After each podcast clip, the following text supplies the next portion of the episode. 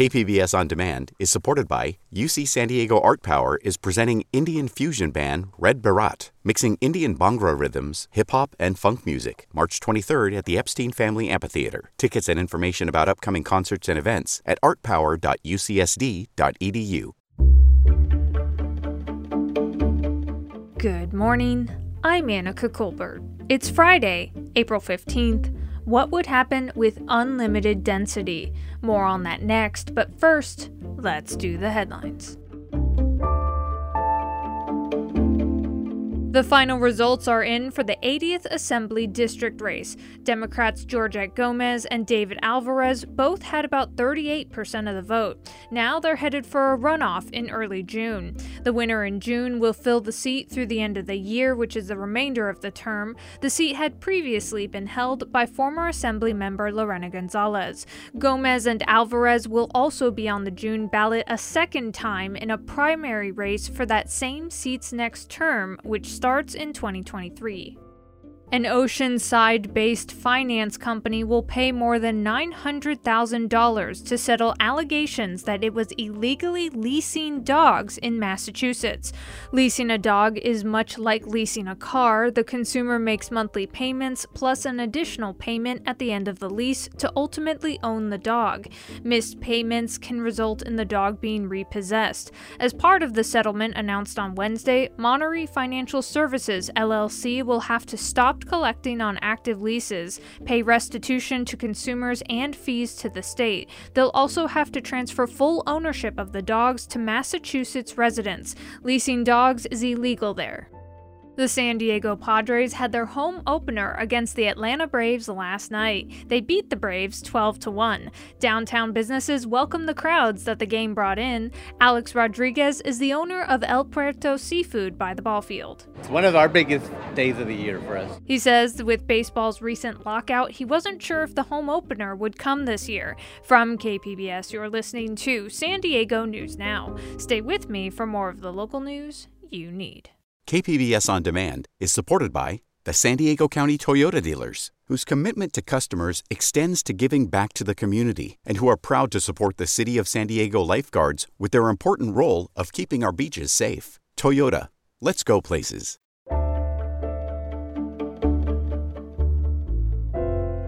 A year and a half ago, San Diego started a radical experiment with housing policy. It approved Complete Communities, a program that allows developers to build apartments near public transit with unlimited density and unlimited height. In exchange, they have to set aside a greater share of their homes as affordable housing. K P B S Metro reporter Andrew Bowen says the program is showing results and sparking opposition. Construction is just getting started at nine oh one West Washington Street in Mission Hills. This is where Sohail Nakhshab is building fifty-four studio apartments. They'll be compact, he says, like a Swiss Army knife. We have built-in sofa that transitions and becomes a bed. We have tables that come out of the wall. Nakhshab is using Complete Communities, a program that lets developers build as many apartments as will fit on a given lot, with no limits on density or height. Instead, the limit is on floor space, meaning the taller the building, the more slender it has to be. It's a new approach to housing that encourages smaller, less expensive homes. And if the goal was to get more housing built, early results show it's working. If Nakhshab were to build according to the site's official zoning, his project would shrink from fifty-four homes to nine, and the five low and middle income affordable homes in his project would be gone. Think about it. If it's only nine units and I'm already into the land for two million dollars, I have to build super high-end luxury just to recover my initial basis into the property. So these are not going to be rentals. It's just going to be super bougie units. That doesn't really add value to our community. It doesn't activate our community. Unlimited height might conjure images of skyscrapers, but most, if not all, the Complete Communities projects are around eight stories or less. Nakhshab says high-rises trigger expensive building code requirements that don't make economic sense. Specifically with these urban infill sites that are so small, it consumes so much of the footprint that you're not really able to find the sweet spot of maximizing the dwelling units that you're trying to achieve, which is the goal for everybody, is create more dwelling units. Nakhshab's project is one of four apartment buildings that's been approved under Complete Communities. Another ten projects are pending approval, and more are popping up every month. Altogether, the program has tripled the number of homes that would normally be allowed on those sites. So we will have some um, on-grade parking, and then we'll have a little bit of below-grade parking. Another project using Complete Communities is Shoreline. It's one hundred percent affordable low-income housing, mostly two and three bedrooms, right by the Grantville trolley station. Marie Allen of Affirmed Housing says it wasn't unlimited height or density that attracted her to Complete Communities. It was relief from development impact fees. The program gives a steep discount on those fees for affordable housing. Allen says that saved the project about a million dollars, which helped immensely when applying for affordable housing tax credits. The savings that Complete Communities provided meant that we needed less subsidy from the state. And the less subsidy we ask for from the state, the more competitive we are. And if we're not competitive, then we have to wait another six, nine months to apply again. Complete Communities is designed to be resistant to neighborhood opposition, letting projects bypass the Planning Commission and City Council and get approval directly from city staffers. But that opposition hasn't gone away. I'm extremely opposed to this building. This is just way too much, too big. A seven-story building will stand out. Insufficient parking. And what is the community getting out of this? That was Nicole Phillips, Kim Emerson, Emerson, Blake Thomyer, and Francis Pritchett speaking at a recent meeting of the Normal Heights Community Planning Group. They're all opposed to a one hundred seventy-five unit apartment building proposed on Adams Avenue. The developer intends to use Complete Communities to build more than six times the zoned density and more than double the height. Resident Adam Deutsch sums it up. This project simply doesn't fit the community plan. Still, the community plan for Normal Heights hasn't been updated in a quarter century, and in a housing market where scarcity is driving steep inflation in home prices and rents, Complete Communities is proving extremely effective at getting a lot more housing built fast. Andrew Bowen, K P B S News.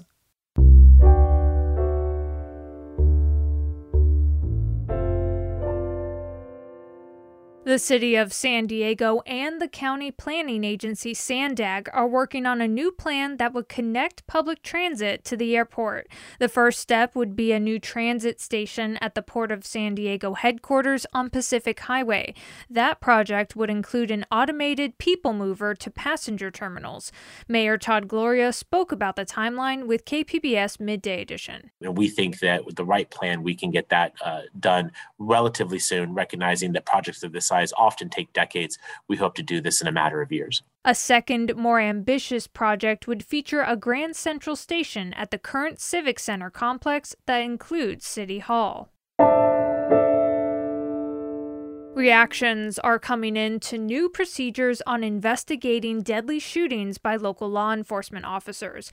Law enforcement agencies in the county will no longer investigate their own officers in these shootings. K P B S's John Carroll reports two major oversight groups say no one told them the change was coming. The new protocol will have the San Diego Sheriff's Department investigating all deadly officer-involved shootings in the county, and San Diego P D will investigate deadly shootings involving sheriff's deputies.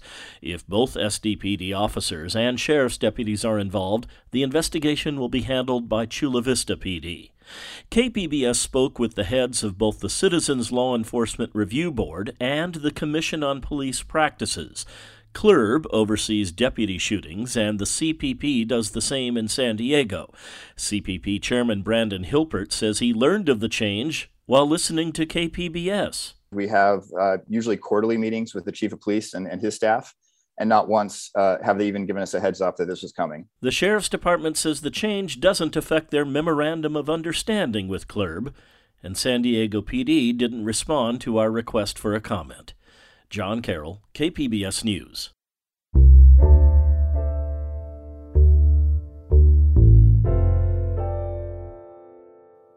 A A second booster shot increases immunity against COVID nineteen infection and protects against severe illness and hospitalization.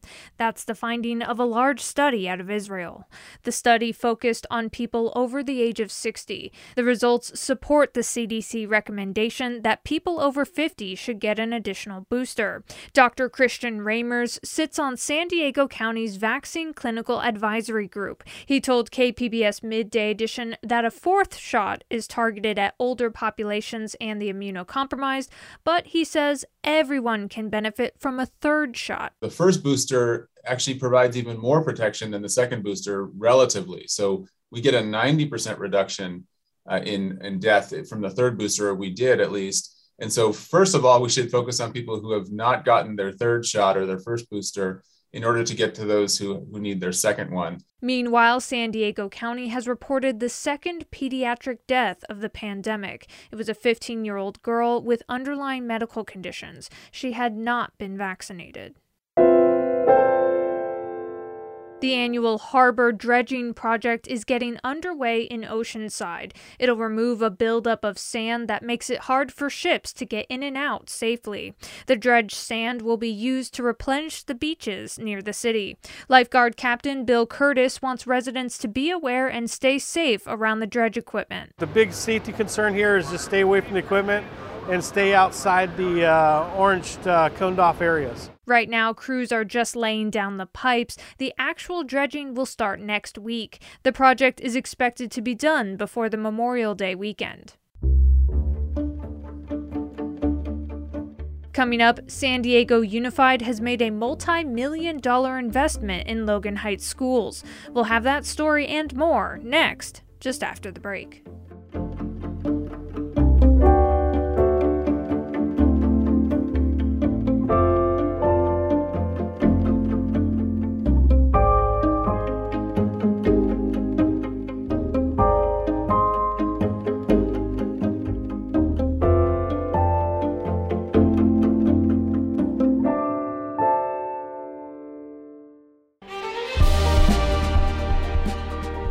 Hi, I'm Bill Hoehn. And I'm Ted Hoehn.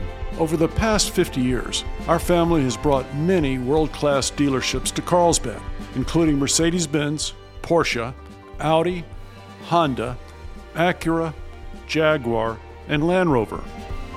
That's right. This year we're celebrating fifty years in Carlsbad. So on behalf of the entire Hoehn family, we want to thank San Diego.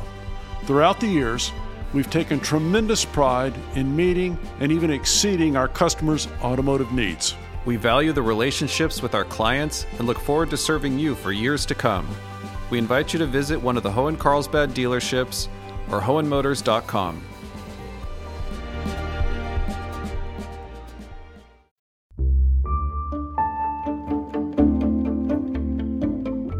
There's an educational transformation happening in Logan Heights right now to bridge the achievement gap for underserved students. San Diego Unified has made a multi-million dollar investment in the historically Hispanic neighborhood near downtown. K P B S education reporter M G Perez tells us they're using an unconventional approach to learning.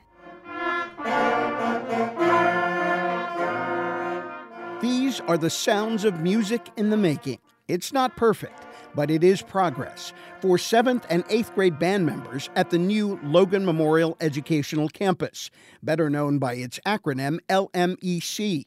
Ready, go.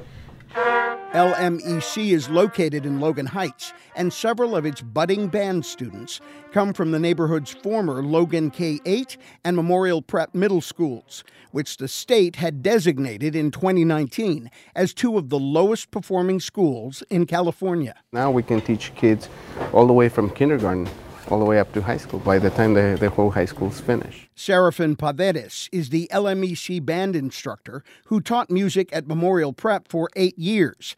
That school was closed to make way for the new educational complex that includes classrooms for children in preschool all the way through twelfth grade. Paredes is just one part of the equation that equals a new curriculum, new resources, and new opportunities for students who have been underserved for decades.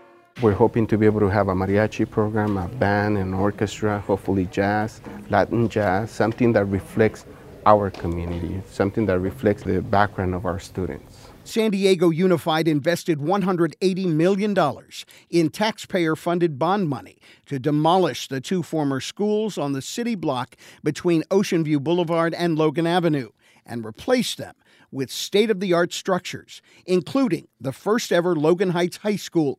fourteen-year-old Hector Robles will be part of the L M E C class of twenty twenty-six. I feel excited to be a freshman, to be the first um, L M E C graduate of a high school, to be the first in this new high school they're building.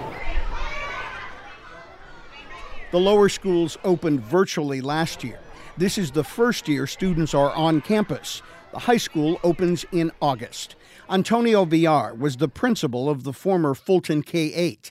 Now his same position is called Designer of Learning at L M E C. He says there's something else very different about the learning here. As a system, we're really honoring um, what Maria Montessori showed us about what happens when children are developing and how to better make sure, how to better align our uh, instruction to the particular student. L M E C teachers are using the Montessori method exclusively in the elementary school, starting with a mixed preschool class of three, four, and five-year-olds. Montessori education encourages student independence and creativity with more hands-on learning, and teachers are guides instead of lecturers. Adriana Chavadin Lopez is one of the school's strategy and instruction support officers who helped implement the model, which until now has been used only in elite private schools. That's why it was important for us to really focus on using Montessori in Logan Heights, where we are working with children that tend to be marginalized in educational systems, but with that we really want to show that these students are just as capable of, as any other children. She says it will be at least a year before they have assessment data to see how they're doing in reaching that success. Melanie Cray is the designer of learning for the new high school, which still has construction crews completing final details before opening in the fall. We're a little bit of a question mark. I think the, the feeling among the community is they want to wait and see and make sure that we are really going to do what we say we're going to do. Back at Mister Paredes' band practice, the sound of success is already being heard. M G Perez, K P B S News.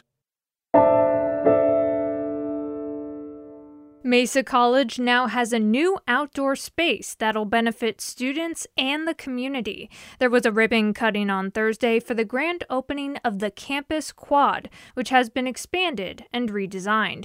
The San Diego Community College District used voter-approved bond money to demolish older buildings and create a wide-open clearing in the heart of the Linda Vista campus. It's the last redevelopment project of many that have refreshed the campus. College President Pam Luster puts it this way. Well, you can imagine in San Diego having an outdoor space to study is everything. And so when we imagined this space, it was a way for us to have students be in the center of campus and to have celebrations and all sorts of wonderful places to celebrate all things that happen in Mesa. The new quad leads to several of the college's support centers. That's where students who are former foster children, military veterans, or facing food or housing insecurity can go for help.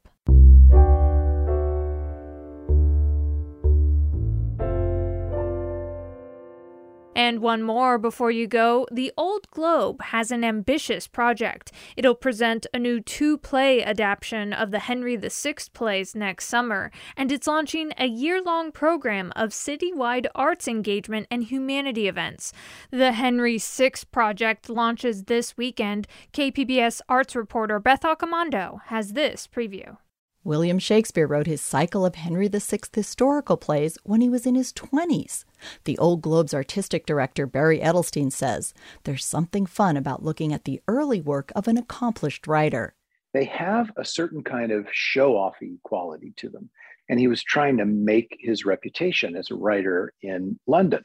So he, he said, watch me do this. Now I'm going to do a battle scene. Now I'm going to have somebody walk in with a decapitated head. And throughout the three plays, you hear the voice of Shakespeare, that amazing kind of unmistakable, tremendously powerful voice suddenly peak out. So it's it, it's fun just to hang out with these plays because we know who this writer is going to become. The plays might be about fifteenth century England, but Shakespeare's insights still apply today. And it's kind of a cautionary tale about what happens when political power becomes divorced from values. And the answer to what happens is only violence results. And so again and again in the play, these leaders come into power and all they want is their own self-interest to be served. And violence follows: war, death, chaos on the streets. And it's just a remarkably sobering and insightful and incisive reading of how political power can go awry. Edelstein will be adapting the trilogy into a more manageable pair of plays to be presented at next year's Summer Shakespeare Festival. The Henry plays will mark the Globe's completion of the Bard's canon, a rare achievement for an American theater company. The Globe will share more information about its Henry the Sixth project at the Happy Birthday Mister Shakespeare free event on Saturday. Beth Accomando, K P B S News. That's it for the podcast today. As always, you can find more San Diego news online at k p b s dot org. This podcast is produced by K P B S senior radio producer Brooke Ruth and me, Annika Colbert. Thanks for listening and have a great day.